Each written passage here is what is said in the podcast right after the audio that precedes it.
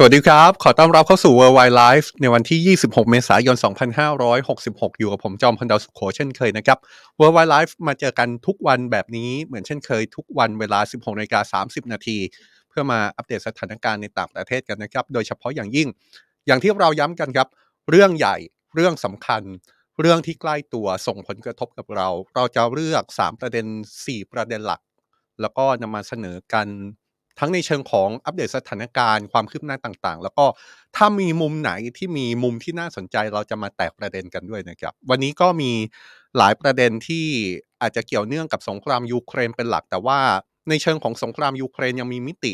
ที่ซ่อนลึกออกมาค่อนข้างเยอะเลยนะครับ ไม่ว่าจะเป็นสถานการณ์ในสนามรบท่าทีของฝ่ายต่างๆ ในตอนนี้ รวมถึงประเด็นที่เราตั้งหลักเอาไว้ครับว่าสิ่งที่เกิดขึ้นในตอนนี้ดูเหมือนว่า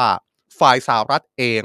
ที่เป็นพันธมิตรหลักของยูเครน ผู้ให้การสนับสนุนหลักของยูเครนเนี่ยก็ได้เรียนรู้อะไรหลาย ๆ อย่างจากช่วงเวลา 10 กว่าเดือนที่ผ่านมาปีเศษๆที่ผ่านมาของสงครามยูเครนไม่มากก็น้อย เราจั่วหัวถึงขั้นว่าสหรัฐอเมริกากำลังจะเขียนตำราสงครามใหม่จากสงครามยูเครนด้วยซ้ำนะครับ เพราะว่ามีข้อมูลที่มันมีการเปิดเผยออกมาจากเจ้าหน้าที่ระดับสูงของรัฐบาลสหรัฐที่ออกมาระบุเลยครับว่า สิ่งที่รัฐบาลสหรัฐได้เรียนรู้ตลอด1ปีกว่าๆของสงครามยูเครนที่ผ่านมาทำให้สหรัฐนำไปปรับนำไปใช้นำไปแก้ไข ในส่วนที่เกี่ยวข้องกับกลาโหมของรัฐบาลสหรัฐเอง โดยเฉพาะในส่วนที่อาจจะเชื่อมโยงไปถึงการช่วยพันธมิตรในพื้นที่อื่น ๆ ของโลก แน่นอนนะครับเมื่อพูดถึงพันธมิตรในพื้นที่อื่นของโลก สถานการณ์ที่อาจเรียกได้ว่าเป็นจุดว่าไฟ เป็นจุดที่เปราะบาง แล้วก็มีความกังวลว่าอาจจะเกิดความตึงเครียดขึ้นมาอีกจุดหนึ่ง ก็คือกรณีของไต้หวัน เจ้าหน้าที่ระดับสูงของสหรัฐบอก ยืนยันชัดเจนครับว่า สงครามยูเครนได้ช่วยสหรัฐเขียนตำราใหม่ เพื่อเตรียมความพร้อมในกรณีที่วันใดวันหนึ่ง จีนจะเดินหน้าบุกไต้หวัน หรืออย่างน้อยที่สุด เป็นการเตรียมความพร้อม เขียนตำราไว้รองรับในกรณีที่จีนกำลังขยายอิทธิพลในภูมิภาคเอเชียแปซิฟิกในตอนนี้ ซึ่งพอพูดถึงเอเชียแปซิฟิก ก็อย่าลืมนะครับว่าไทยเราก็อยู่แถบๆนี้ด้วย เพราะฉะนั้นเนี่ยมันก็เลยกลายเป็นเรื่องที่เชื่อมโยงกันอย่างปฏิเสธไม่ได้จริง ๆ นะครับ จากเรื่องสงครามยูเครน จากเรื่องความช่วยเหลือระหว่างสหรัฐถึงยูเครน มันลามมาถึงความมั่นคงในภูมิภาคที่เราตั้งอยู่ด้วย นอกจากนี้เรายังมีเรื่องของการเมืองภายในสหรัฐเอามาฝากกันด้วยนะครับ เพราะว่าวันนี้เป็นทางการแล้วครับว่าประธานาธิบดีโจไบเดนจะลงชิงในลักษณะที่ว่า รักษาแชมป์การเป็นประธานาธิบดีสหรัฐ จะขอเป็นประธานาธิบดีสหรัฐต่ออีกสมัย ถ้าเป็นภาษาคนไทยอาจจะเรียกได้ว่าทำแล้วทำอยู่คำต่อนะครับ แต่ประธานาธิบดีไบเดนอธิบายถึงการขอเป็นประธานาธิบดีสหรัฐอีกหนึ่งสมัยว่าอะไรเดี๋ยวเรามาอัปเดตกัน ดูรายการเราตั้งแต่ต้นจนจบนะครับ แล้วก็ดูได้ในทุกช่องทางของสำนักข่าว Today ไม่ว่าจะเป็น YouTube Facebook หรือว่า TikTok แล้วถ้ามีความเห็นอะไรคอมเมนต์ กันมาได้เลยนะครับ เราจะมาเริ่มกันด้วยสถานการณ์สงครามยูเครนในบริบททั่ว ๆ ไปเป็นท่าทีของฝ่ายต่างๆ กันก่อนแล้วกันนะครับ ในวันนี้มีความเคลื่อนไหวที่อาจจะเป็นท่าทีของฝ่ายต่างๆ มาอัปเดตกันก็คือสถานการณ์ที่เป็นท่าทีมาจากฝ่ายรัสเซียครับเป็นท่าทีที่ออกมาจากอดีตประธานาธิบดีรัสเซีย และเป็นคนสนิทของประธานาธิบดีปูติน แถมยังถูกมองว่าเป็นนักการเมืองสายเหี่ยวด้วยนะครับคนที่ผมพูดถึงนี้ ก็คือนายดมิทรีเมดเวเดฟซึ่งเป็นอดีตประธานาธิบดีรัสเซียที่ออกมาชี้ว่าสงครามยูเครนในตอนนี้กำลังเพิ่มความเสี่ยง เป็นความตึงเครียดด้านนิวเคลียร์และนี่จะทำให้มนุษยชาติเข้าสู่สงครามโลกอีกครั้ง อดีตประธานาธิบดีรัสเซีย ซึ่งกลายเป็นหนึ่งในบุคคลที่สนิทที่สุด กับประธานาธิบดีปูตินเนี่ยได้ออกมาพูดเรื่องนี้ โดยชี้นะครับว่า ชี้ในฐานะที่เขาเป็นรองประธานสภาความมั่นคงแห่งชาติของรัสเซียนะครับว่าโลกของเรากำลังอยู่ในภาวะป่วยครับและกำลังประชิดกับสงครามโลกครั้งใหม่เข้าไปทุกที แต่เอาเข้าจริงท่าทีนี้ก็ไม่ใช่ท่าทีที่น่าแปลกใจอะไรนะครับ เพราะว่าจริง ๆ แล้วรัสเซียก็แสดงท่าทีในลักษณะนี้มาตลอดแต่ไหนแต่ไรแล้ว เช่นการที่รัสเซียออกมาประกาศตั้งแต่ช่วงต้นสงครามยูเครน ว่านี่เป็นเหตุการณ์ที่เข้าใกล้สงครามโลกครั้งที่ 2 มากขึ้นไปทุกที หรือเมื่อเดือนตุลาคมที่ผ่านมาครับประธานาธิบดีปูตินเองก็เคยบอกว่า มนุษยชาติกำลังยืนอยู่บนเส้นทางประวัติศาสตร์ และอาจจะเป็นจุดที่อันตรายที่สุดและคาดการยากที่สุด นับตั้งแต่สิ้นสุดสงครามโลกครั้งที่ 2 เป็นต้นมา ถ้าพูดถึงเรื่องความเสี่ยงเกิดสงครามนิวเคลียร์แล้วเมื่อสัปดาห์ก่อนมีการประชุม เกี่ยวกับการควบคุมอาวุธ ซึ่งเป็นการประชุมประจำปีขององค์การสนธิสัญญาแอตแลนติกเหนือหรือว่านาโตนะครับซึ่งในการประชุมนี้ ก็มีความเห็นมาจากผู้ช่วยรัฐมนตรีต่างประเทศสหรัฐเวนดี้เชอร์แมนที่ระบุว่าทางการสหรัฐกำลังจับตาถึงข้อกังวลในทุกช่องทางเลยครับ ว่าประธานาธิบดีปูติน จะใช้อาวุธนิวเคลียร์ในเชิงที่ไม่ใช่ยุทธวิธี ซึ่งจะถือได้ว่าเป็นการยกระดับสถานการณ์หรือไม่ โดยในการประชุมเดียวกันนี้นะครับนายเยนส์ สโตลเทนเบิร์กเลขาธิการองค์การนาโต ระบุนะครับว่าแผนของประธานาธิบดีปูตินที่จะไปติดตั้งอาวุธนิวเคลียร์ในเบลารุส เป็นส่วนหนึ่งของการเตรียมการระยะยาวที่อันตรายและไม่รับผิดชอบ นอกจากสถานการณ์เป็นท่าทีของต่างฝ่ายแล้วเนี่ยนะครับ เป็นท่าทีของรัสเซียผ่านผู้นำระดับสูงของรัสเซียคนใกล้ชิดประธานประธานาธิบดีปูติน ในวันนี้ก็มีรายงานที่ระบุว่าพบกองทัพรัสเซียส่งเครื่องบินสามลำบินเหนือน่านน้ำสากลบนทะเลบอลติกครับ เดี๋ยวเราจะมีภาพให้ดูนะครับ เป็นภาพนิ่งที่เผยแพร่ออกมาจากกองทัพเยอรมนีภาพนี้แหละครับ เป็นภาพที่ระบุว่าเป็นเครื่องบินรบของรัสเซีย 3 ลำ โดยเป็นเครื่องบินรบซู27 2 ลำ แล้วก็เครื่องบิน IL 20อีก 1 ลำ บินอยู่เหนือน่านฟ้าสากลแถวแถวทะเลบอลติก ซึ่งจนถึงตอนที่ผมรายงานอยู่ในตอนนี้นะครับยังไม่ไม่มีรายละเอียดชัดเจนว่าเครื่องบินของรัสเซียทั้ง 3ลำมีเป้าหมายอะไร แต่ว่าได้มีความพยายามในการเข้าไปสกัดเครื่องบินทั้ง 3ลำนี้ด้วย นี่ก็เป็นท่าทีที่เราเอามาสรุปคร่าวๆนะครับ ถึงสถานการณ์แบบวันต่อวันของสงครามยูเครน แต่ว่าสิ่งที่เราหยิบมาเป็นประเด็นในวันนี้ เรื่องหนึ่งที่มีความสำคัญมากก็คือสิ่งที่ออกมาจากทางการสหรัฐ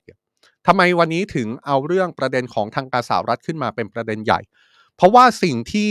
จะพูดถึงต่อจากนี้เป็นท่าทีของรัฐบาลสหรัฐที่ออกมาบอกชัดเจนนะครับว่าสหรัฐกำลังประเมินสงครามยูเครนต่อจากนี้อย่างไร รวมถึงสหรัฐ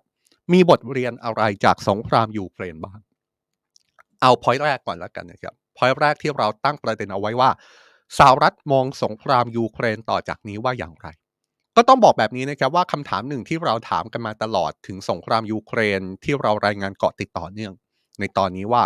ตกลงแล้วยูเครนจะปฏิบัติการโต้กลับรัสเซียเมื่อไหร่กันแน่ หรือว่ารัสเซียจะบุกใหญ่รอบใหม่ ตามการคาดการณ์ที่เราเคยคาดการณ์เอาไว้ เมื่อไหร่กันแน่ ทั้งสองฝ่ายจะเดินเกมต่อสู้กันอีกครั้งหลังสิ้นสุดฤดูหนาว ซึ่งตอนนี้สิ้นสุดไปแล้วเนี่ยจะเริ่ม การต่อสู้กันปะทะกันห้ามหันกันอย่างรุนแรงเมื่อไหร่กันแน่ อันนี้เป็นคำถามใหญ่นะครับที่หลายคนก็จับตาอย่างใกล้ชิด ถ้าพอเห็นภาพสถานการณ์เดี๋ยวเราก็คงจะได้เห็นว่าการต่อสู้กันอย่างต่อเนื่อง ก็คงจะเกิดขึ้นในเร็วๆนี้หรือไม่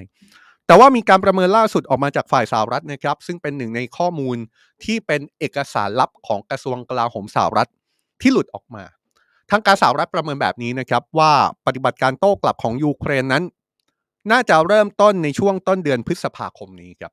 โดยข้อมูลเอกสารลับกระทรวงกลาโหมสหรัฐระบุว่ายูเครนได้เตรียมกำลังพลอย่างต่ำๆ 12 กองพล แต่ละกองพลจะมีทหาร 4,000 นาย ที่สามารถพร้อมรบตั้งแต่ช่วงปลายเดือนเมษายนนี้เป็นต้นไป รายงานยังระบุด้วยนะครับว่าสหรัฐและชาติพันธมิตรนาโตได้เป็นฝ่ายที่ฝึกกำลังพลของยูเครนเหล่านี้เสร็จสิ้นแล้วด้วย และในเอกสารยังระบุว่าการ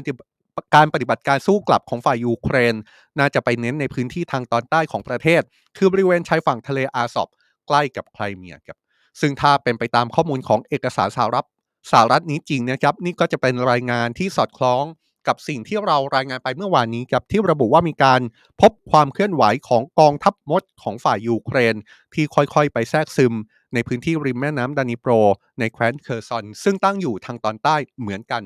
หมายความว่าสิ่งที่กำลังเกิดขึ้นไม่ว่าจะเป็นภาพนี้ที่เราเอามาเผยแพร่เมื่อวานนี้ หรือว่าข้อมูลล่าสุดจากเอกสารลับกระทรวงกลาโหมสหรัฐที่ระบุว่า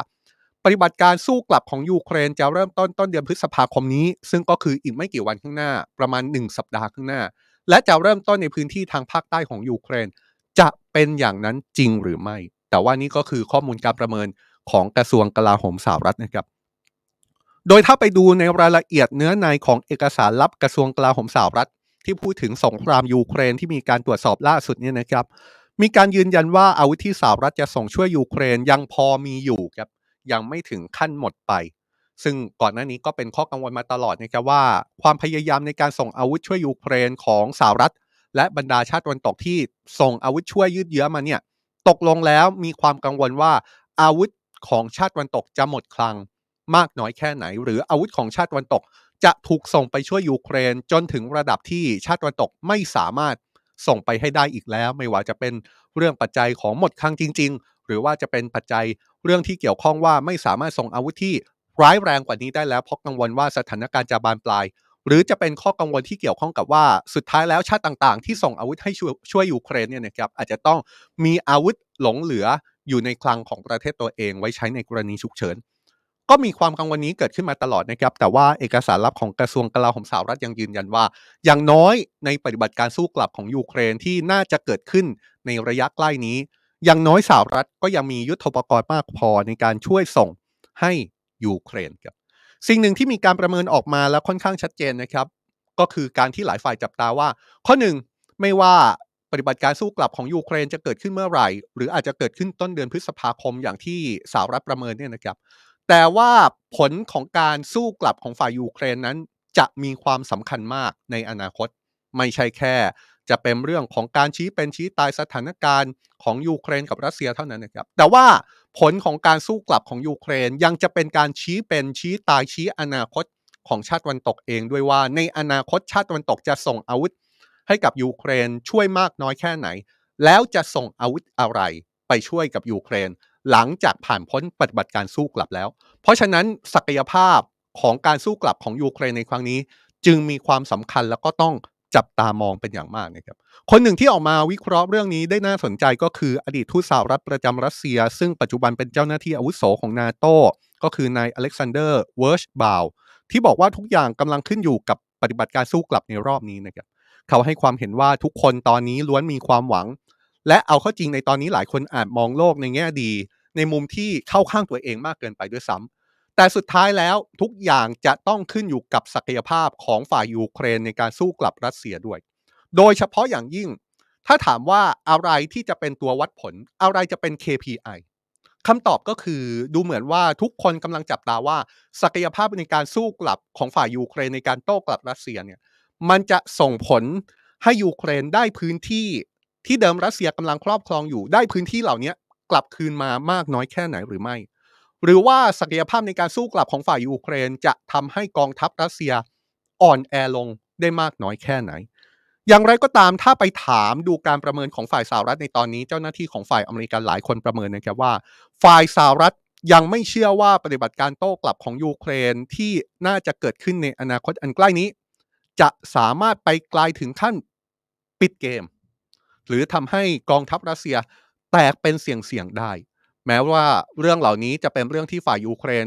ต้องการแล้วก็วางเอาไว้เป็นเป้าหมายหลักก็ตามนะครับการประเมินของฝ่ายสหรัฐรวมถึงบรรดาผู้เชี่ยวชาญต่างๆ ได้สรุปถึงปัจจัยที่ทำให้สถานการณ์ของฝ่ายยูเครน อาจจะมีความยากลำบากครับ เรื่องหนึ่งฝ่ายสหรัฐมีการประเมินนะครับว่า เป็นเพราะว่าที่ผ่านมาฝ่ายยูเครนก็ได้ทุ่มเทสรรพกำลังในหลายการรบ ที่ฝ่ายสหรัฐเองมองว่าอาจจะเป็นเรื่องที่ไม่จำเป็นหรือไม่ ฝ่ายสหรัฐยกตัวอย่างกรณีการสู้รบที่เมืองบาร์กมุดนะครับการสู้รบที่เมืองบาร์กมุดเป็นการสู้รบที่ยืดเยื้อยาวนานเป็นเวลาเกือบหนึ่งปี ที่ฝ่ายรัสเซียและก็ฝ่ายยูเครน ไม่ยอมทิ้งสมรภูมินี้ยังมีการต่อสู้ยืดเยื้อกันอย่างต่อเนื่องจนถึงทุกวันนี้นะครับผู้เชี่ยวชาญประเมินแบบนี้ครับว่าการต่อสู้ในพื้นที่นี้ได้สูญเสีย ได้ทำให้เกิดการสูญเสียยุทธโธปกรณ์ไปอย่างมหาศาล และมองว่าการต่อสู้ในพื้นที่นี้ถือได้ว่าเป็นการเสียยุทธปกรณ์ไปอย่างเสียเปล่าด้วย ซึ่งถ้าว่าไปไปตามการประเมินนี้ เราก็อาจจะได้เห็นภาพนะครับ ถ้าใครติดตามสงครามยูเครนก่อนหน้านี้ มันก็มีเสียงออกมาจากบรรดาชาติตะวันตก เป็นเสียงที่ดูเหมือนจะเป็นคำแนะนำไปถึงยูเครน ในช่วงก่อนหน้านี้ที่บอกว่า จริง ๆ แล้วทางการยูเครนก็ควรที่จะทิ้งเบืองบาร์กมุดไปเลยด้วยซ้ำก็คือปล่อยให้รัสเซียยึดไปเลย แล้วเอากำลังพลเอายุทโธปกรณ์เนี่ยที่มีอยู่แล้วใช้ต่อสู้ที่เมืองบาร์กมุดเนี่ยเก็บเอาไว้แล้วไปตระเตรียมในการสู้รบในสมรภูมิอื่น ๆ มากกว่าก่อนหน้านี้ก็มีคำเตือนเหล่านี้ออกมาจากชาติตะวันตกนะครับ แล้วก็ถ้าดูจากการประเมินล่าสุดเนี่ยดูเหมือนว่าบรรดาชาติตะวันตกที่ให้การสนับสนุนยูเครนก็ยังคงเชื่อแบบนั้นว่า การต่อสู้ที่เมืองบาร์กมุดเป็นการต่อสู้ที่เปล่าประโยชน์หรือไม่ แต่ว่าถ้าไปถามเรื่องนี้กับฝ่ายกองกำลังหลัก คู่ขัดแย้งหลัก อย่างฝ่ายยูเครนและรัสเซีย ทั้งสองฝ่ายเนี่ยพูดเรื่องนี้ตรงกันนะครับว่าการต่อสู้ที่เมืองบักมุดนั้น ยังถือได้ว่าเป็นการต่อสู้ที่มีความสำคัญมากๆ อย่างฝ่ายยูเครนก็บอกเลยนะครับว่า การต่อสู้ที่เมืองบักมุดไม่ให้เมืองบักมุดถูกรัสเซียยึดเนี่ย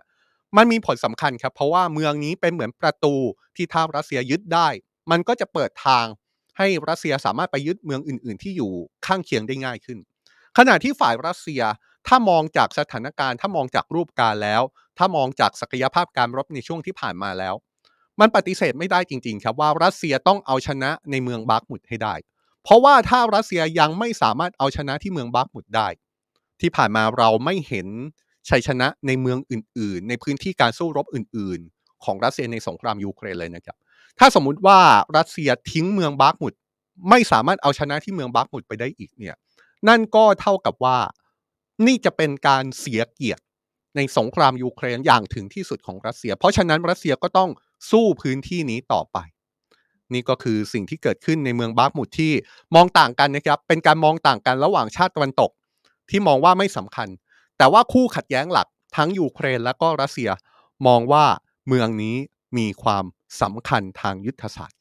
ทีนี้มามองภาพไปข้างหน้ากันต่อนะครับ เรากำลังมองภาพถึงปฏิบัติการสู้กลับ ของยูเครนที่ทุกฝ่าย ไม่ว่าจะเป็นยูเครน ไม่ว่าจะเป็นรัสเซีย หรือว่าพันธมิตรของยูเครนกำลังจับตาอย่างใกล้ชิดว่าผลของการสู้รบของยูเครนจะประสบความสำเร็จแค่ไหน เพื่อที่จะได้ประเมินความช่วยเหลือต่อไป ซึ่งฝ่ายยูเครนก็ดูเหมือนจะตั้งคำถามในการตั้งสมมติฐานของฝ่ายตะวันตกนี้อยู่นะครับเพราะว่าในขณะที่ฝ่ายตะวันตกมองว่า ผลของการสู้กลับจะเป็นอย่างไร ฝ่ายยูเครนก็ตั้งคำถามกลับไปเหมือนกันว่า จริง ๆ แล้ว ผลของการสู้กลับจะดีหรือไม่ดีเนี่ย จริง ๆ แล้วมันขึ้นอยู่กับการสนับสนุนยุทโธปกรณ์ของชาติตะวันตกหรือเปล่า เห็นภาพไหมครับ เห็นภาพว่าในตอนนี้ดูเหมือนว่า ฝ่ายตะวันตกก็ตั้งคำถามแบบหนึ่ง ฝ่ายยูเครนก็ต้องตั้งคำถามกลับไปแบบหนึ่ง เหมือนกับต่างคนต่างเถียงกันอยู่ว่า ไก่กับไข่อะไรเกิดก่อนกัน ฝ่ายตะวันตกก็บอกว่า ต้องดูผลก่อน แล้วจะดูต่อไปว่าจะช่วยส่งอะไรให้กับยูเครนต่อ ฝ่ายยูเครนบอกว่า ก็จะดูผลได้ยังไงผลที่ดีไม่ดีก็ต้องขึ้นอยู่กับว่ายุทโธปกรณ์ที่ชาติตะวันตกส่งให้ยูเครนภาพก็เป็นแบบนี้ไปนะครับ ทีนี้เนี่ยมันมีคำถามนี้ออกมา เพราะว่าเอาเข้าจริงแล้วก็ต้องยอมรับกันอย่างตรงไปตรงมานะครับว่า เอาเข้าจริงแล้วมันมีหลายปัจจัยเหลือเกินที่ทำให้ชาติตะวันตกนั้น ไม่สามารถส่งอาวุธยุทโธปกรณ์ให้กับยูเครนได้อย่างเต็มพิกัดขนาดนั้น การส่งยุทโธปกรณ์ให้กับยูเครนแม้ว่าจะมีมากขึ้น แม้ว่าจะมีการยกระดับ มีความเข้มข้นในการส่งอาวุธที่หนักขึ้นหนักขึ้นเรื่อยๆ เมื่อเทียบกับช่วงเวลาที่ผ่านมา แต่ว่าการส่งอาวุธของชาติตวันตกช่วยยูเครนนั้นก็ยังมีข้อจำกัดอยู่ในหลายเรื่องนะครับ เพราะเป็นแบบนี้ชาติตวันตกก็มองว่า เมื่อมีข้อจำกัดเรื่องการส่งอาวุธให้ยูเครน เพราะฉะนั้นชาติตวันตกก็เลยแนะนำให้ยูเครนใช้ปฏิบัติการในการสู้กลับในชนิดที่เป็นกองโจรนิดหนึ่งชาติตะวันตกแนะนำยูเครนว่าถ้าจะมีการสู้กลับของยูเครนต่อจากเนี้ มันต้องเป็นการต่อสู้เชิงยุทธศาสตร์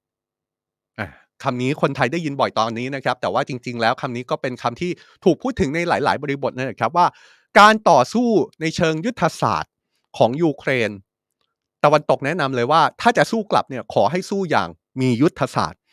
ถามว่าการสู้อย่างมียุทธศาสตร์เป็นแบบไหน ชาติตะวันตกก็ยกตัวอย่างแบบนี้นะครับ เช่น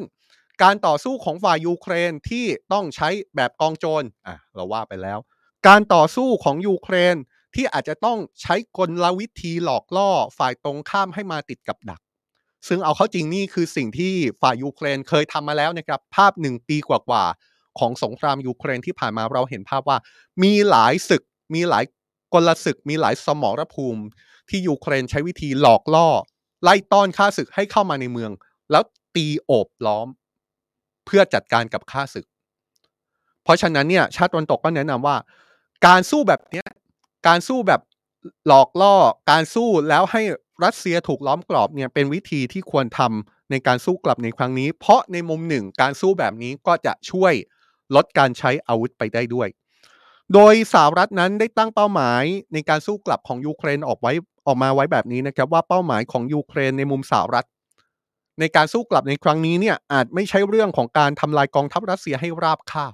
ไม่ใช่การทำลายกองทัพรัสเซียให้เบ็ดเสร็จ แต่ว่าเป้าหมายในการสู้กลับในครั้งนี้ยูเครนควรต้องมองภาพในการทำลายกองทัพรัสเซียให้อ่อนแอลง กัดเซาะบั่นทอนกองทัพรัสเซียให้อ่อนแอลงในสงครามยูเครน และเมื่อกองทัพรัสเซียอ่อนแอลงไม่ว่าจะเป็นการอ่อนแอในสมรภูมิไหน ขั้นตอนต่อไปก็คือฝ่ายยูเครนจะทำงานร่วมกับพันธมิตรชาติตะวันตก พันธมิตรชาติตะวันตกก็จะส่งข้อมูลข่าวกรองเท่าที่ทราบ ว่าจุดนี้กองทัพรัสเซียกำลังอ่อนแอ จุดนั้นกองทัพรัสเซียกำลังเปราะบาง เมื่อทราบข้อมูลเหล่านี้แล้ว ก็จะให้ฝ่ายยูเครนไปจัดการในพื้นที่ที่กองทัพนั้นกำลังเปราะบาง เห็นภาพใช่ไหมครับ ภาพนี้คือความพยายามในการบอกว่า การสู้กลับของยูเครนต่อจากนี้จำเป็นอย่างยิ่งในมุมของชาติตะวันตก ว่าต้องต่อสู้ในเชิงยุทธศาสตร์ และอย่างที่บอกเลยครับ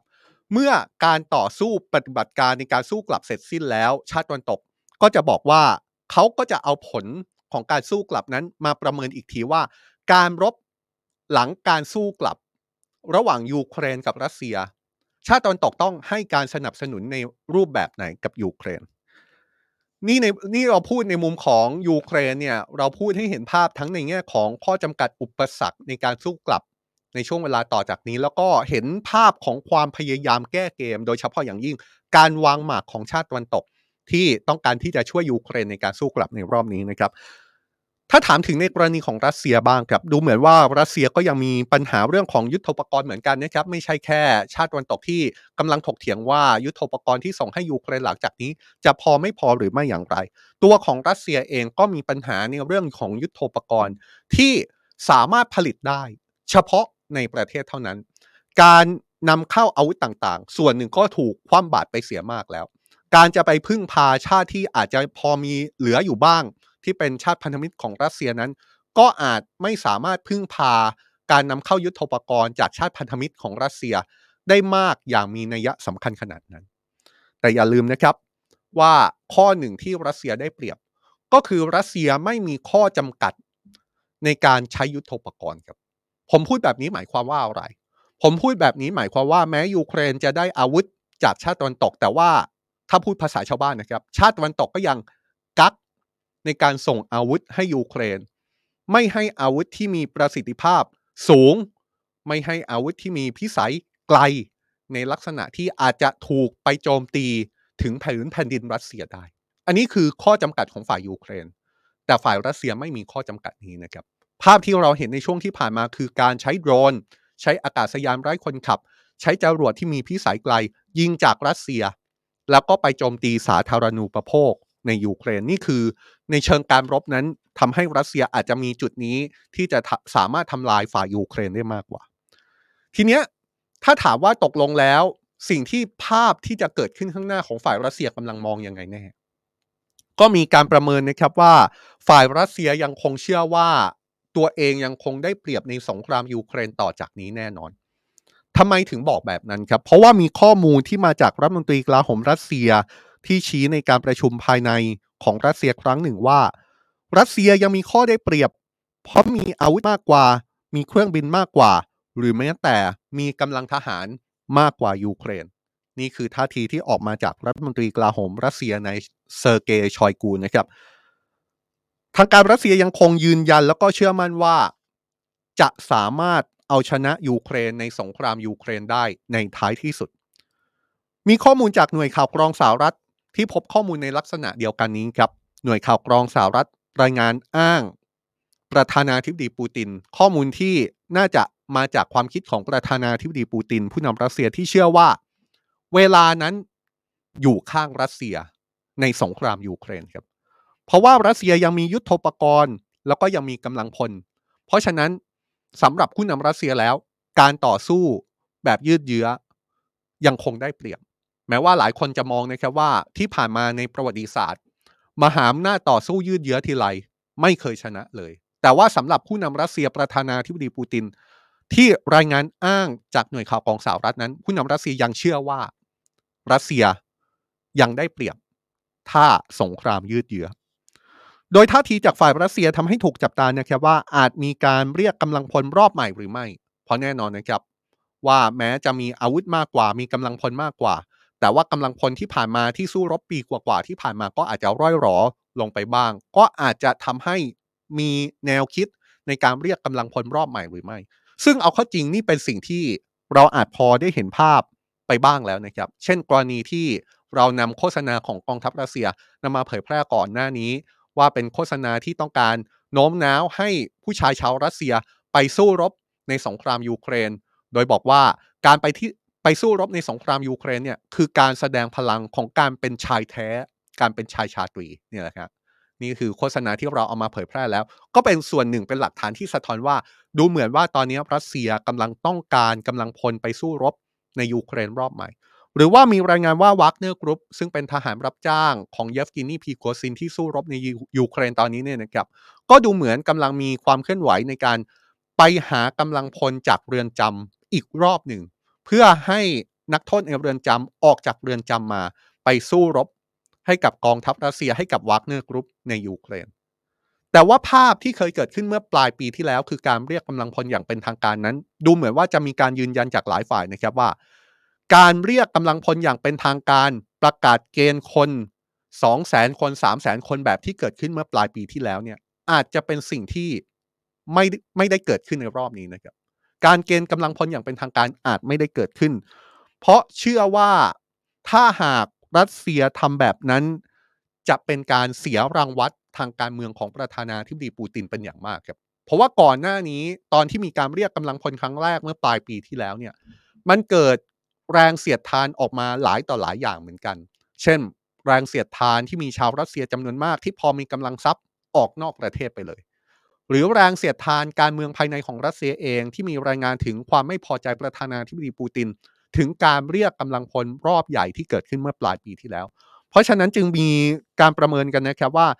การเกณฑ์กำลังพลของรัสเซียไปสู้รบในยูเครนรอบใหม่ที่เชื่อว่าน่าจะเกิดขึ้นแล้วในตอนนี้และจะเกิดขึ้นไปอีกระยะหนึ่งเนี่ยจะเป็นการเกณฑ์กำลังพลอย่างไม่เป็นทางการ ด้วย 2 แนวทางที่ว่า ขออาสาสมัคร หรือไปเกณฑ์นักโทษในเรือนจำไปสู้รบ นี่ก็คือสิ่งที่เราประเมินทั้งภาพของยูเครนแล้วก็รัสเซียนะครับ ทีนี้มาถึงคำถามสำคัญอีกข้อครับคำถามสำคัญอีกข้อเป็นคำถามที่ว่า เมื่อการต่อสู้มันยังยักแย่ยักยันมีการต่อสู้ที่ยืดเยื้ออย่างนี้ต่อเนื่องเนี่ย ตกลงแล้วจะมีการเจรจาสันติภาพเกิดขึ้นเมื่อไหร่มีการประเมินแบบนี้นะครับว่า ถ้าพูดถึงการเจรจาสันติภาพเพื่อยุติสงครามยูเครนในตอนนี้ต้องบอกจริงๆครับว่ายากไม่ใช่เรื่องง่ายเลย แต่ว่ามีการประเมินจากฝ่ายสหรัฐนะครับว่าการเจรจาจะเกิดขึ้นได้ ถ้าประธานาธิบดีปูติน ผู้นำรัสเซียอยู่ภาวะที่เสียความมั่นใจอย่างหนัก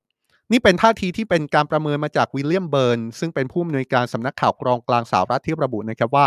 การเจรจาจะเกิดขึ้นก็ต่อเมื่อความอาหังการของประธานาธิบดีปูตินถูกทำลาย แต่นั่นก็อาจจะไม่ใช่เกณฑ์เงื่อนไขเดียวที่ทำให้การเจรจาสันติภาพเกิดขึ้นนะครับ เพราะว่าต้องไม่ลืมนะครับว่า เป้าหมายหลักที่ยูเครนย้ำจุดยืนตัวเองมาตลอด ถึงเป้าหมายชัยชนะในสงครามยูเครนในครั้งนี้ แล้วดูเหมือนจะยังไม่ลดบาลง ก็คือเป้าหมายของยูเครนที่ระบุว่าสุดท้ายแล้วชัยชนะในสงครามยูเครนของฝ่ายยูเครน คือการเรียกคืนดินแดนที่ฝ่ายรัสเซียยึดคืนมา ทั้งหมดกลับคืนให้มาเป็นของยูเครนอีกครั้ง นี่คือเป้าหมายใหญ่ที่ฝ่ายยูเครนอาจจะยัง ไม่ได้ลดเพดานลงนะครับ เพราะฉะนั้นถ้าถามถึงการเจรจาสันติภาพอาจจะไม่ใช่เรื่องที่ง่ายนักที่จะเกิดขึ้นในตอนนี้ครับ ทีนี้มาถึงอีกข้อหนึ่งนะครับ เมื่อสักครู่ที่ผ่านมาเราเล่าให้ฟังถึงสิ่งที่เป็นการประเมินว่าอนาคตสงครามยูเครนในมุมมองของสหรัฐ มองว่าอนาคตสงครามยูเครน อนาคตในการสู้กลับของยูเครน จะเป็นยังไงต่อ แต่อีกมุมหนึ่งที่เราตั้งประเด็นกันไว้ แล้วก็เป็นประเด็นหลักที่เราตั้งกันมาเนี่ยก็คือประเด็นที่เราจั่วหัวเอาไว้ว่า ตอนนี้อเมริกากำลังเขียนตำราสงครามเล่มใหม่แล้ว ผลจากการเรียนรู้ถึงสิ่งที่ได้จากสงครามยูเครนทำไมผมถึงบอกแบบนั้นครับ เพราะว่าอันนี้เป็นการยอมรับอย่างตรงไปตรงมาเลยนะครับ จากคัตลินฮิกส์ซึ่งเป็นผู้ช่วยรัฐมนตรีกลาโหมสหรัฐ พูดง่ายๆ คนนี้เป็นเบอร์สอง ของกระทรวงกลาโหมสหรัฐรองจากลอยออสติน เธอให้สัมภาษณ์ยืนยันแบบนี้เลยครับว่า สงครามยูเครนปีกว่าๆที่ผ่านมาทำให้ทางการสหรัฐได้เรียนรู้ถึงการต้องเพิ่มสัพพะกำลังในบางอุตสาหกรรม และก็ทำให้เธอได้เรียนรู้ว่ากำลังทางกลาโหม การเตรียมความพร้อมที่อาจจะต้องไปช่วยพันธมิตร หากเกิดความขัดแย้งรุนแรงเนี่ยสหรัฐอาจจะต้อง ดำเนินการจัดการ หรือพ่ายยกเครื่องในบางเรื่อง ผมยกมาสองสามเรื่องที่อาจจะมองได้ว่านี่คือสิ่งที่อเมริกาได้เรียนรู้จากสงครามยูเครนนะครับเรื่องแรกก็คือต่อไปนี้สหรัฐอเมริกาอาจจะต้องมีแผนระยะยาว เพื่อไปพูดคุยกับอุตสาหกรรมการผลิตอาวุธเอง เพื่อให้อุตสาหกรรมการผลิตอาวุธของอเมริกามีแผนระยะยาวในการเตรียมการผลิตอาวุธ ในจำนวนที่เหมาะสมหากเกิดวิกฤตทางกลาโหมแบบนี้ขึ้นมาอีก เพราะว่าอะไรครับ เพราะว่าก่อนหน้านี้เนี่ยก่อนมีสงครามยูเครน เราอาจจะต้องนึกภาพสถานการณ์ที่ไม่ได้มีความตึงเครียด ไม่ได้มีความแหลมคม ไม่มีความสุ่มเสี่ยงที่เกิดสงครามในลักษณะนี้มาก่อนทำให้ส่งผลกระทบต่ออุตสาหกรรมการผลิตอาวุธ แม้ว่าอุตสาหกรรมผลิตอาวุธจะเป็นอุตสาหกรรมที่เฟื่องฟูในอเมริกานะครับ แต่ว่ามันก็เป็นการเฟื่องฟูในแง่ของการขายอาวุธให้กับประเทศอื่น ๆ แต่มันไม่มีการเตรียมความพร้อมในเชิงของการผลิตอาวุธเพื่อเป็นคลังสำรองมากเท่าที่ควร เพราะคลังสำรองก็มีอยู่แล้ว แต่พอเกิดสงครามยูเครนเป็นต้นมาดูเหมือนว่าสิ่งที่รัฐบาลสหรัฐได้เรียนรู้ และเป็นการเปิดเผยมาจากผู้ช่วยรัฐมนตรีกลาโหมสหรัฐ ก็คือว่า รัฐบาลสหรัฐต้องมีแผนในระยะยาวในการผลิตอาวุธให้กับบริษัทผลิตอาวุธเหล่านี้ เพื่อให้บริษัทผลิตอาวุธเหล่านี้ ได้มีการผลิตอาวุธสต็อกในขณะที่สถานการณ์ยังไม่แย่นักสต็อกเอาไว้ก่อน เมื่อมีเหตุการณ์มีวิกฤตมีความตึงเครียด หรือสถานการณ์ที่ลุกลามเป็นสงครามลักษณะเดียวกับสงครามยูเครน ในพื้นที่อื่น ๆ ในอนาคตสหรัฐก็จะมีสต็อกมากพอในการส่งอาวุธไปช่วยพันธมิตรของตัวเอง นี่คือข้อแรกที่รัฐบาลสหรัฐบอกว่าได้เรียนรู้จากสงครามยูเครนนะครับข้อที่สองที่ผู้ช่วยรัฐมนตรีกลาโหมสหรัฐออกมาบอกว่า เป็นสิ่งที่รัฐบาลอเมริกาได้เรียนรู้อย่างมาก ก็คือสงครามยูเครนในครั้งนี้ เป็นเหมือนห้องทดลองของอเมริกา ในการใช้คำสั่งที่เป็นคำสั่งของประธานาธิบดีสหรัฐ ในการเบิกจ่ายอาวุธ ช่วยชาติพันธมิตรแบบฉุกเฉิน อันนี้เป็นคำสั่งที่มีตามกฎหมายในอเมริกาเลยนะครับ เป็นการให้อำนาจประธานาธิบดีสหรัฐ ในการขอเบิกอาวุธในคลังของสหรัฐ เพื่อส่งไปช่วยชาติพันธมิตรของตัวเองในกรณีฉุกเฉิน เดิมทีเนี่ยคำสั่งนี้ถูกจับตาอย่างมากว่าอาจจะเป็นคำสั่งไม้ตายที่อาจจะใช้ในกรณีที่เกิดความตึงเครียดที่ไต้หวันหรือไม่ แต่ว่าก็ถูกนำมาใช้ ในสงครามยูเครนเสียก่อนนะครับ โดยคำสั่งเบิกอาวุธจากประธานาธิบดีสหรัฐเนี่ยมีรายงานมีข้อมูลระบุว่าเป็นคำสั่งที่จะช่วยร่นระยะเวลาในการเบิกอาวุธจากคลังของสหรัฐไปยังชาติพันธมิตร จากเดิมเนี่ยที่อาจจะต้องใช้เวลานาน ใช้เวลาอาจจะเป็นเดือนเป็นปี ผ่านกระบวนการทางธุรการ ผ่านกระบวนการทางเอกสาร ผ่านกระบวนการอนุมัติที่ซับซ้อน แต่ว่าถ้าประธานาธิบดีสหรัฐเซ็นคำสั่งที่ว่านี้ขอเบิกอาวุธออกมาก่อนเนี่ย การส่งอาวุธไปช่วยพันธมิตร อาจจะเหลือเวลาเพียงแค่ไม่กี่วัน หรือว่าอาจจะใช้เวลาเพียงแค่ไม่กี่ชั่วโมงเท่านั้น ในการเบิกอาวุธออกมา แล้วก็ส่งไปช่วยชาติพันธมิตร ซึ่งตลอดหนึ่งปีกว่าๆของสงครามยูเครนเนี่ยนะครับคำสั่งนี้ถูกใช้ไปแล้ว 36 ครั้งด้วยกัน ถือได้ว่าเป็น fast track ในการขอเบิกอาวุธจากคลังสหรัฐไปช่วยในยูเครน ผู้ช่วยรัฐมนตรีกลาโหมสหรัฐบอกว่าบทเรียนที่ได้จากสงครามยูเครนในครั้งนี้ ก็คือว่าแม้จะมีกลไก แม้จะมีกระบวนการที่จะให้รัฐบาลสหรัฐสามารถเบิกอาวุธไปช่วยพันธมิตรได้เร็วขึ้นอยู่แล้ว แต่เหมือนว่า 36 ครั้งที่ผ่านมาอาจจะยังเร็วไม่พอครับ เพราะฉะนั้นสิ่งที่เป็นบทเรียนสิ่งที่ต้องเขียนไว้ในตำราสงครามเล่มใหม่ของรัฐบาลสหรัฐต่อจากนี้ ก็คือกระบวนการแบบนี้ต้องมีและต้องเร็วขึ้นกว่าเดิม นี่เป็นบทเรียนที่ 2 ที่รัฐบาลสหรัฐบอกว่าได้รับจากสงครามยูเครนนะครับ บทเรียนที่ 3 ครับสองบทเรียนแรกเราพูดถึงเรื่องที่เกี่ยวข้องกับอาวุธล้วนๆเลยนะครับ ไม่ว่าจะเป็นการเตรียมการผลิตอาวุธของสหรัฐ ไม่ว่าจะเป็นกระบวนการในการเบิกจ่ายอาวุธของสหรัฐไปช่วยพันธมิตร แต่ว่าบทเรียนที่ 3 ที่ผู้ช่วยรัฐมนตรีกลาโหมสหรัฐบอกว่าเป็นบทเรียนที่ได้รับจากสงครามยูเครน เป็นเรื่องที่เธอบอกว่าต่อไปนี้เนี่ย รัฐบาลสหรัฐอาจจะต้องให้ความสำคัญกับอุตสาหกรรมอื่น ๆ ที่ไม่ใช่แค่อุตสาหกรรมผลิตอาวุธอย่างเดียว แต่มีบทบาทในการศึกสงครามมากกว่านี้คำถามก็คืออุตสาหกรรมที่ว่าหมายถึงอุตสาหกรรมอะไรใช่ไหมครับหนึ่งในอุตสาหกรรมที่มีการพูดถึง โดยระบุว่าไม่ใช่อุตสาหกรรมผลิตอาวุธอะแต่ว่ามีความสำคัญมากในสงครามในการศึกนับต่อจากนี้ก็คืออุตสาหกรรม หรือเทคโนโลยีที่เกี่ยวข้องกับดาวเทียม อุตสาหกรรมที่เกี่ยวข้องกับการสื่อสารนะครับ ภาพของสงครามยูเครนในช่วงเวลาที่ผ่านมาดูเหมือนจะค่อนข้างชัดเจนนะครับว่า การสื่อสารกลายเป็นปัจจัยที่สามารถพลิกเกมได้เหมือนกัน ถ้าย้อนกลับไปช่วงแรก ๆ เนี่ยเราก็อาจจะเห็นภาพนะครับถึงการที่ชาวยูเครนยังสามารถติดต่อสื่อสารกับประชาคมโลกได้ ด้วยดาวเทียมจากอีลอน มัสก์ การที่ชาวยูเครนมีอินเทอร์เน็ตอยู่ ทำให้ภาพของความโหดร้ายรุนแรงถูกส่งต่อไปทั่วโลก การที่ชาวมีชาวยูเครนมีอินเทอร์เน็ตอยู่ทำให้โลกสามารถได้รับรู้สถานการณ์ในยูเครน ไม่ถูกตัดขาดการสื่อสาร เทคโนโลยีการสื่อสารโดยเฉพาะอย่างยิ่งดาวเทียมก็เลยเป็นปัจจัยที่สำคัญมากนะครับที่ทางการสหรัฐบอกว่าได้เรียนรู้แล้วว่าเทคโนโลยีดาวเทียมเทคโนโลยีสื่อสารเป็นเรื่องที่สำคัญที่สหรัฐต้องตระเตรียมเอาไว้ หากในอนาคตมีสงคราม ไม่ว่าจะมีสมรภูมิใดก็ตาม แล้วไม่ลืมนะครับ ต้องไม่ลืมมากๆเลยว่า เทคโนโลยีดาวเทียม เทคโนโลยีสื่อสารเนี่ย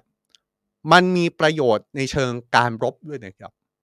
เทคโนโลยีดาวเทียมมีส่วนช่วยอย่างมาก ในการระบุพิกัดระบุตำแหน่งของฝ่ายตรงข้าม ผ่านเทคโนโลยีดาวเทียม ผ่านเทคโนโลยี GPS เทคโนโลยีสื่อสาร มีผลอย่างมาก ในการช่วยบังคับ อาวุธจากระยะไกล ไม่ต้องไปบังคับ มีความเสี่ยงไปบังคับอาวุธด้วยตัวเอง แต่ว่าใช้เทคโนโลยีสื่อสารสื่อสารไป แล้วก็บังคับอาวุธจากระยะไกล เพื่อจัดการกับเป้าหมายเพื่อลดความเสี่ยง ในการถูกโจมตีกำลังพล นี่ถือว่าเป็นความสำคัญของเทคโนโลยีสื่อสารที่รัฐบาลสหรัฐบอกเลยนะครับ ว่าต่อไปนี้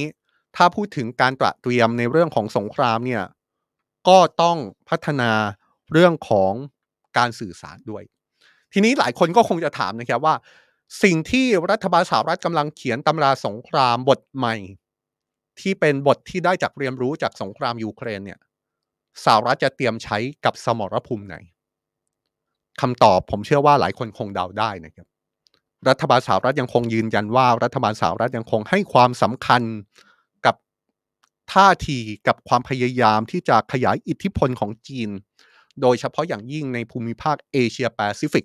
ที่รัฐบาลสหรัฐพยายาม นิยามว่าภูมิภาคตรงนี้ เรียกว่าภูมิภาคอินโดแปซิฟิกรัฐบาลสหรัฐบอกแบบนี้เลยนะครับว่าสหรัฐยังคงให้ความสำคัญกับการขยายอิทธิพลของจีน และไม่สามารถบอกได้จริง ๆว่า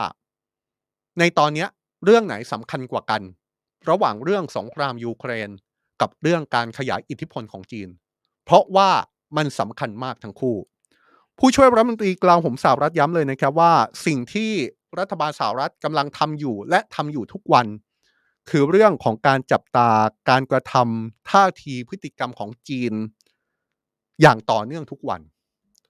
หลายคนจับตาว่าก่อนหน้านี้มีท่าทีการประเมินมาจากรัฐมนตรีกลาโหมสหรัฐลอยออสตินที่ออกมาระบุนะครับว่า ในตอนนี้จีนมีเป้าหมายในการพัฒนากองทัพจีนให้พร้อมบุกไต้หวันในปี 2027 เรื่องนี้มีความสำคัญมากน้อยแค่ไหน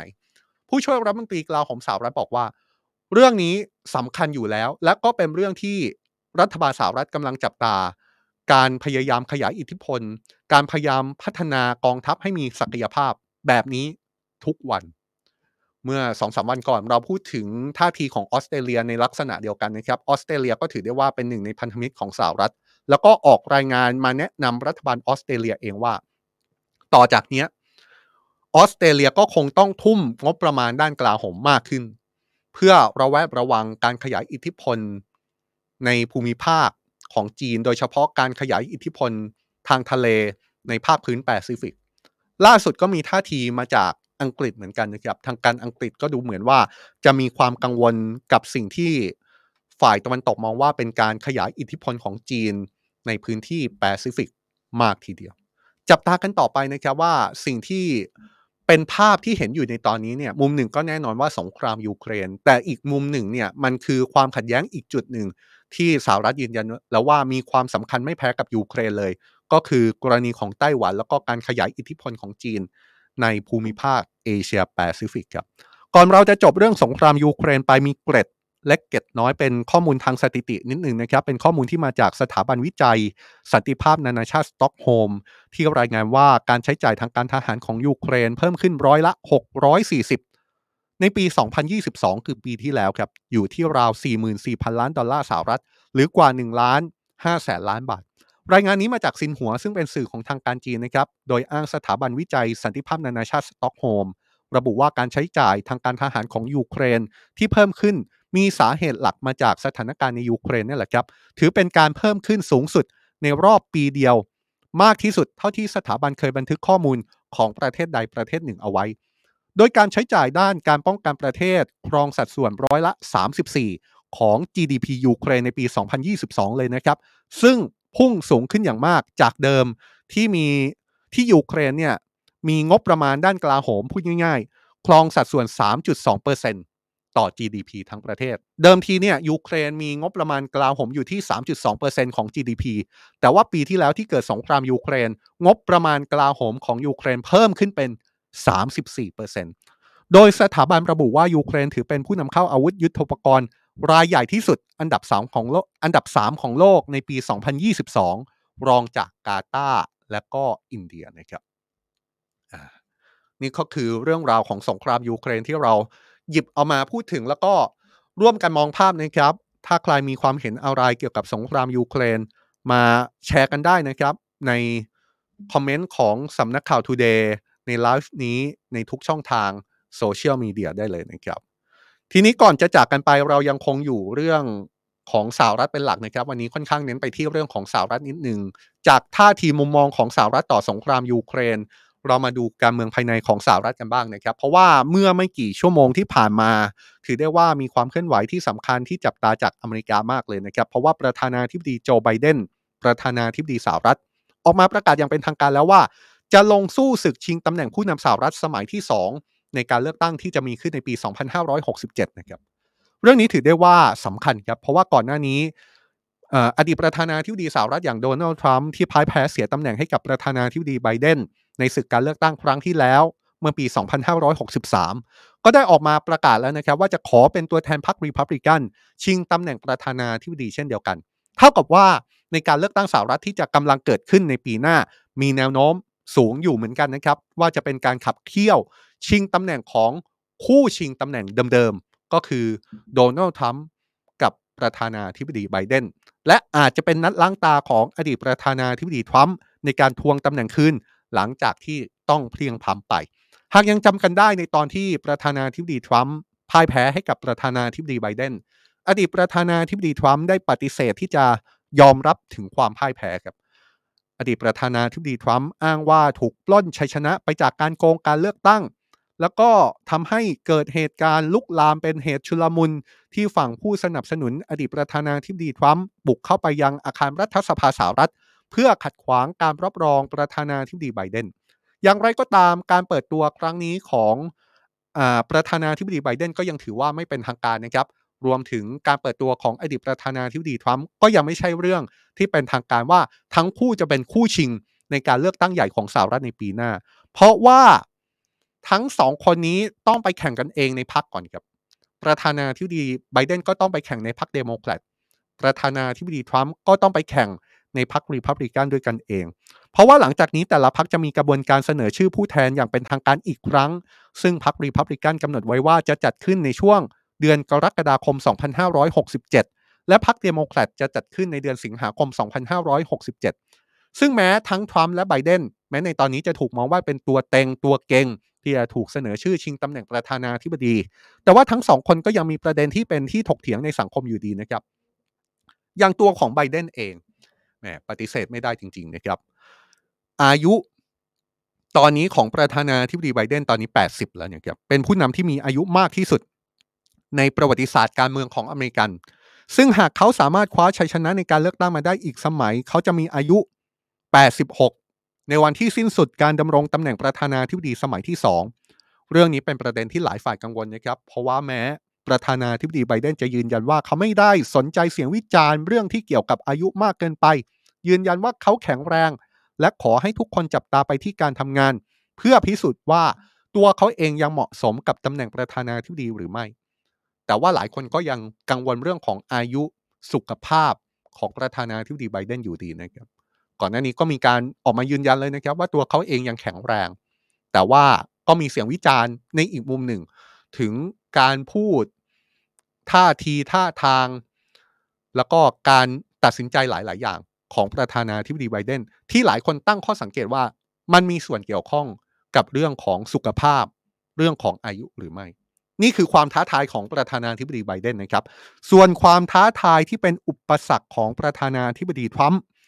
ก็คือเรื่องคดีความที่กำลังสร้างความมัวหมองให้กับตัวเขาเองครับ ไม่ว่าจะเป็นคดีที่เขาถูกนักแสดงหนังผู้ใหญ่ชาวอเมริกันเปิดโปงแล้วก็ถูกฟ้องร้อง จนทำให้ถูกตาหน้า ว่าเป็นอดีตประธานาธิบดีสหรัฐคนแรก ที่ถูกตั้งข้อหาคดีอาญา หรือแม้แต่คดีความล่าสุดที่ถูกฟ้องร้อง ในคดีแพ่งจากข้อกล่าวหาว่าข่มขืนอดีตคอลัมนิสต์ชื่อดังในช่วงทศวรรษที่ 1990 ซึ่งแม้อดีตประธานาธิบดีทรัมป์จะปฏิเสธข้อหาทั้งหมดนะครับ แต่ก็เลี่ยงไม่ได้ครับว่า นี่ส่งผลต่อภาพลักษณ์ และจะกระทบต่อการชิงตำแหน่งประธานาธิบดีของเขาเอง ไม่ว่าจะเป็นการเลือกภายในพรรครีพับลิกัน หรือว่าจะเป็นการเลือกในการเลือกตั้งใหญ่ ถ้าเขาได้รับเลือกเป็นตัวแทนของพรรคนะครับ การเลือกตั้งนัด rematch ชิงตำแหน่งประธานาธิบดีสหรัฐระหว่างไบเดนกับทรัมป์เนี่ยจะเกิดขึ้นหรือไม่ เรื่องนี้ต้องจับตากันต่อไปนะครับ แต่ว่ามีการสำรวจความคิดเห็นโดย Yahoo News ร่วมกับ YouGov ที่เพิ่งทำขึ้นเมื่อกลางเดือนเมษายน ชี้ว่าชาวอเมริกันเริ่มมีความรู้สึกเหนื่อยใจ หากทั้งสองคนต้องมาชิงตำแหน่งกันอีกครั้งครับ การเมืองอเมริกันก็ร้อนแรงนะครับ และการเมืองอเมริกันนอกจากจะเป็นเรื่องที่เกิดขึ้น เป็นผลที่จะส่งทิศทางต่อสถานการณ์การเมืองสังคมเศรษฐกิจในอเมริกาแล้ว ปฏิเสธไม่ได้หรอกครับว่าการเมืองในอเมริกันการตัดสินใจที่วอชิงตันดีซีมันจะส่งผลกระทบต่อภาพของการเมืองโลกไม่มากก็น้อยด้วย นี่คือสิ่งที่ World Why Live ของเราเอามาจับตาในวันนี้นะครับ แล้วก็เอามาพูดถึงกัน พร้อมที่จะแชร์ความเห็นกัน ทางคอมเมนต์นะครับ ถ้าใครมีความเห็นอะไรทิ้งคอมเมนต์ไว้ได้เลยนะครับ ถ้าผมมีจังหวะเนี่ยผมจะเข้าไปอ่านอย่างสม่ำเสมอว่าแต่ละคนคิดเห็นอย่างไรต่อประเด็นที่เรานำเสนอบ้าง นี่คือสิ่งที่เราทำมาตลอดในช่วงเวลา 16นาฬิกา30 นาทีทุกวันจันทร์ถึงวันศุกร์ทางทุกช่องทางโซเชียลมีเดียของสำนักข่าว Today นะครับ เจอกันแบบนี้นะครับ แล้วก็เจอกันต่อไปในวันพรุ่งนี้ สำหรับวันนี้ผมลาไปก่อนนะครับ แล้วอย่าลืมนะครับ 18นาฬิกา30 นาที การเมืองเข้มข้นกับ Today Live แล้วก็พลอยวัสินียังอยู่กับเราเหมือนเดิม แต่ว่าช่วงนี้ผมลาไปก่อนครับ สวัสดีครับ